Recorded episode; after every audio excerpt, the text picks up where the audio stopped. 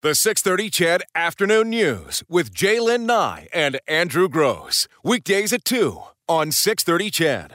Engaging conversation with J'lyn Nye and Andrew Grose. Breaking news with Eileen Bell and sports with Morley Scott. This is the Afternoon News on 630 CHED, Edmonton's breaking news and conversation station.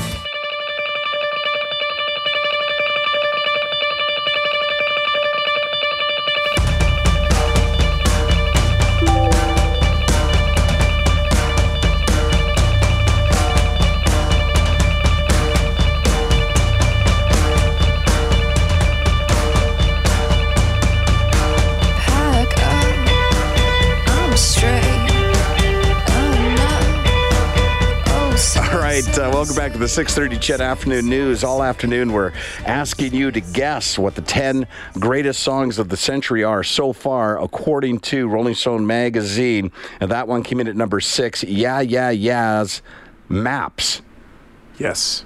again. Okay, Brad. I honestly feel like I'm sitting with my father in the car on a road trip and he let me plug in my my iPhone. Yeah. And he's just sitting there every time looking to his right. What is this? And, and I feel like I'm driving in my daughter's car and Yeah. trying to find CHED on her phone or on her uh, radio. We're also asking you uh, to guess at what you think uh, the best bad movies are of all time are, according to a British study. A website uh, asked their readers, uh, their followers, to um, to predict uh, or to guess or to say, and we've already identified all but four of them. So we still have four movies that none of our listeners have identified. And of course, uh, we started the show by asking you what the most depressing single man meal is you've ever made. Then change that to just what's the most depressing single person meal you've ever made. Uh, right now, though, we're joined on the line by Len Rhodes, President and CEO of the Edmonton Eskimos. Hey, Len. Hi, Andrew. Always happy to talk to you, my friend. And uh, you know what? I was going to say, uh, especially when there's a special game ahead of us, but every game is special, isn't it? Oh, there's only 10 of them at home, so uh, each one is very special and very important to us. So let's start off by asking you the most important question. Uh, what is uh, the most depressing single person meal you've ever made? Wow, there's been many of them. Uh, when I got divorced in 2010, I remember sharing a milk bone with my dog. and I said, It's you and me, kid. I think we might have a winner, Len. There's, there's really no During point in anyone time, else I remember contributing. I was popping into frozen pizzas like there was no tomorrow, the McCain's ones. And one day I decided to look at the back of the box, and I, I, I, I saw the sodium level, which said 25%. I said, well, that's not too bad. Then it said per slice. You know and what, I actually, Len, you just reminded me. I put, I put a, what are those things called? The pizza pops or something? oh, yeah, I remember those. Right, I put one of those. And this is speaking of depressing, and I was single at the time, so I put a pizza pop in the microwave. And you know, like I, I don't really know. Is that a minute? Is that twenty minutes? I don't know what you do with that, right? So whatever I set it to, it exploded. but I only had the one pizza pop, so I just took a spoon Yeah. and, and scraped it off the wall and ate it. I thought you were going to say that you put it in, didn't cook it for the proper amount of time, and it was almost frozen in the middle, and you still said, That "Screw. I would do I as only well. have one left, so That's a pizza lollipop right there.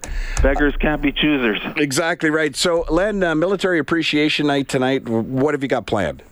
Oh, it's a you know it's one of the fan favorites every year. Um, the military uh, armed forces comes in, and uh, we're going to have the flyover tonight. Uh, two uh, F- CF-18 Hornets are scheduled to fly.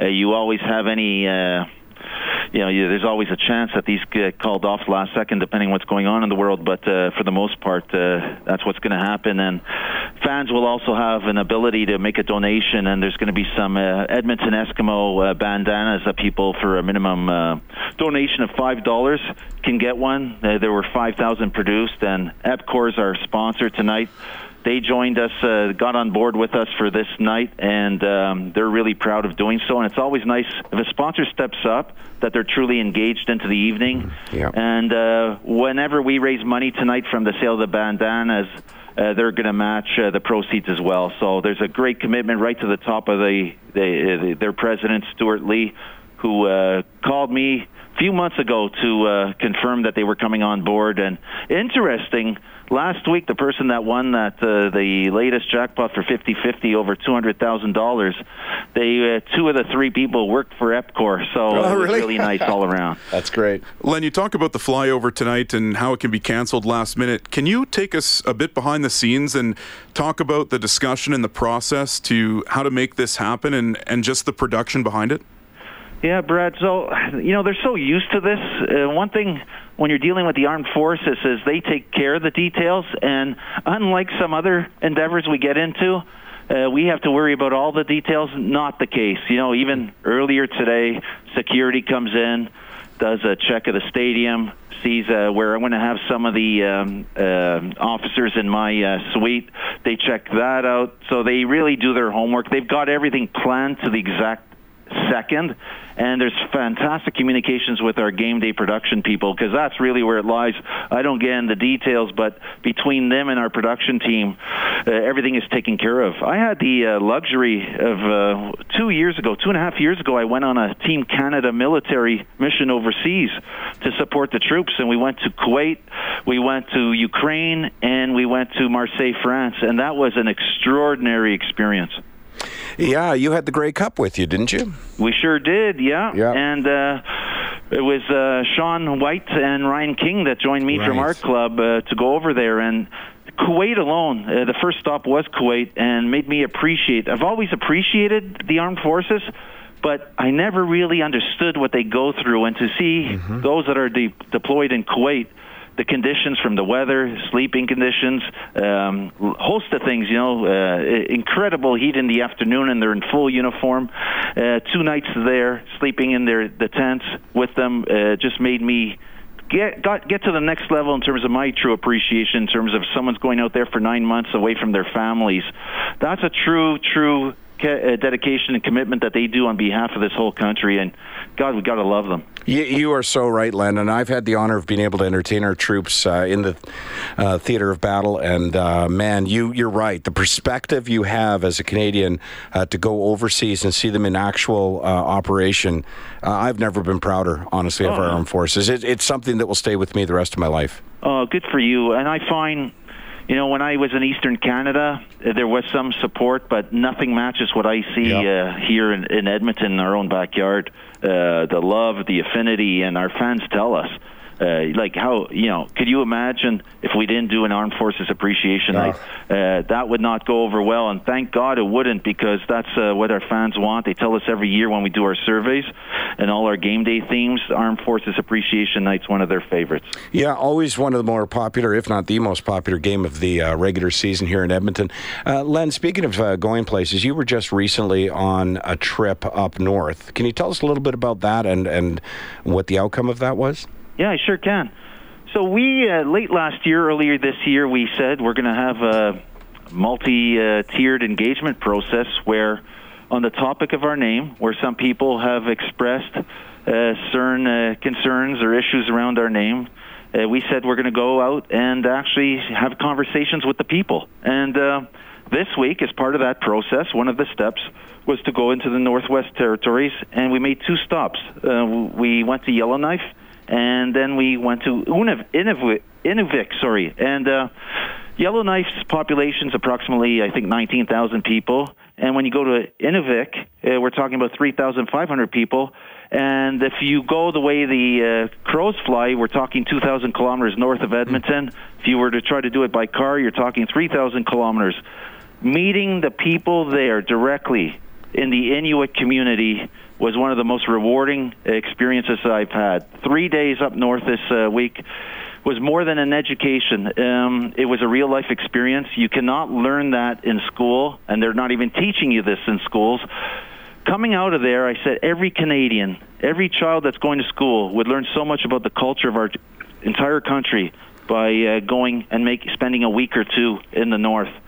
So we met community leaders, we met uh, political leaders, uh, cultural leaders, and uh, had one-on-one conversations talking about uh, you know what's going on in their community, introducing ourselves. Um, yes, there were some opinions around our name shared, and I can tell you the spectrum is pretty wide, but we were welcomed with open arms, and the message that was given to us very clearly was, um, regardless of their personal opinion, they told us that our visits were welcome, respectful, and an important thing to do. And uh, just like anything in life, you take the step to go actually talk to people uh, and not hear it through a third party. It, it's a world of difference, and uh, there's more that we have in common than what we don't share. And uh, as a culture, they really put a lot of emphasis on people, collaboration, and determination. So um, there's a lot of values that they have that just uh, impressed me, not only as the president and CEO of the Edmonton Eskimos, but as a Canadian and as a human being. Len, while you're up there, you, you mentioned speaking with, with city staff and and uh, people within those those cities. Was there any discussion with those folks about trying to grow the game up north at all? You know, they um, they love the fact. Some of them just keep expressing they love the fact that there's a team to the south of them. Um, and uh, they like they told me that it had been too long since we had gone into their communities and um, I'm told by one person that it, he remembers someone from the Edmonton Eskimos going into school 20 years ago. Uh, so there's opportunities for us to have a better presence uh, in the north, and conversely, bringing some uh, people from the north to see some of our games. You're talking about a small community. When you're in Inuvik, you're uh, you know 3,500 people. Some of the issues they're facing are, are go beyond sports and recreation. They have some real challenges, and they want to make sure that pe- Canadians are aware of that. And you're talking about the suicide rate for young teens is, is an issue for them. Uh, mental health issues is something. Infrastructure, uh, access to uh, products and services. They pay a high price for their goods. I just checked at a gas station to see what the price of gas fuel was, and it's a dollar sixty-nine a liter. So, you know, they have so many challenges and issues that they're dealing with that when you're talking about the Edmonton Eskimo Football Club, it's not the highest thing on, in terms of uh, what they're dealing with, uh, but they were happy to talk about it.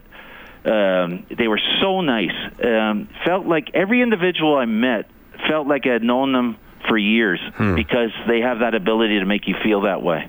Nice. Uh, speaking of challenges and issues, and uh, bringing us back to Military Appreciation Night tonight, uh, there were some challenges and issues for the Edmonton Eskimos last year. Uh, it seems like. Do you ever feel like the Eskimos? I shouldn't even say this out loud.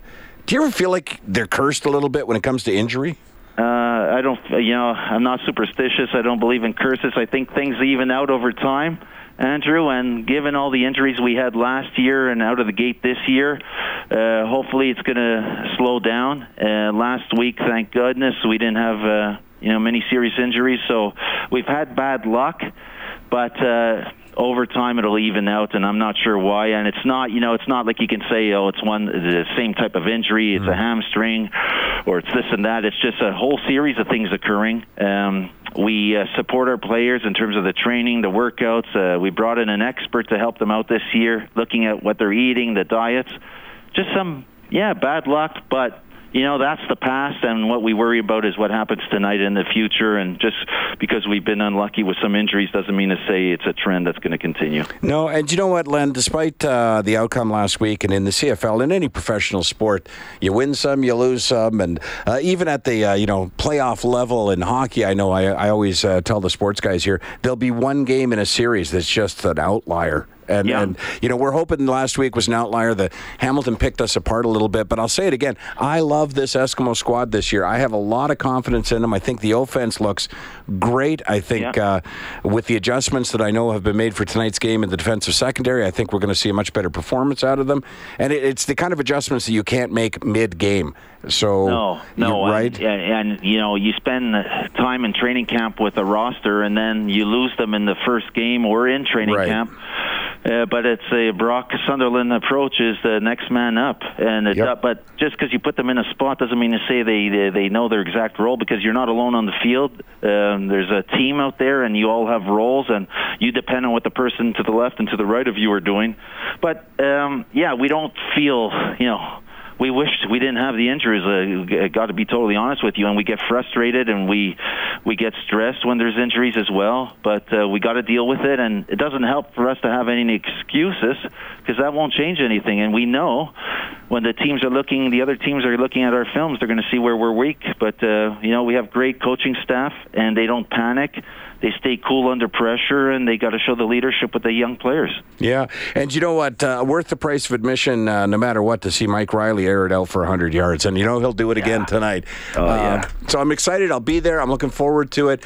Uh, and Len, thank you so much for uh, taking the time to talk with us this afternoon. Best of luck tonight.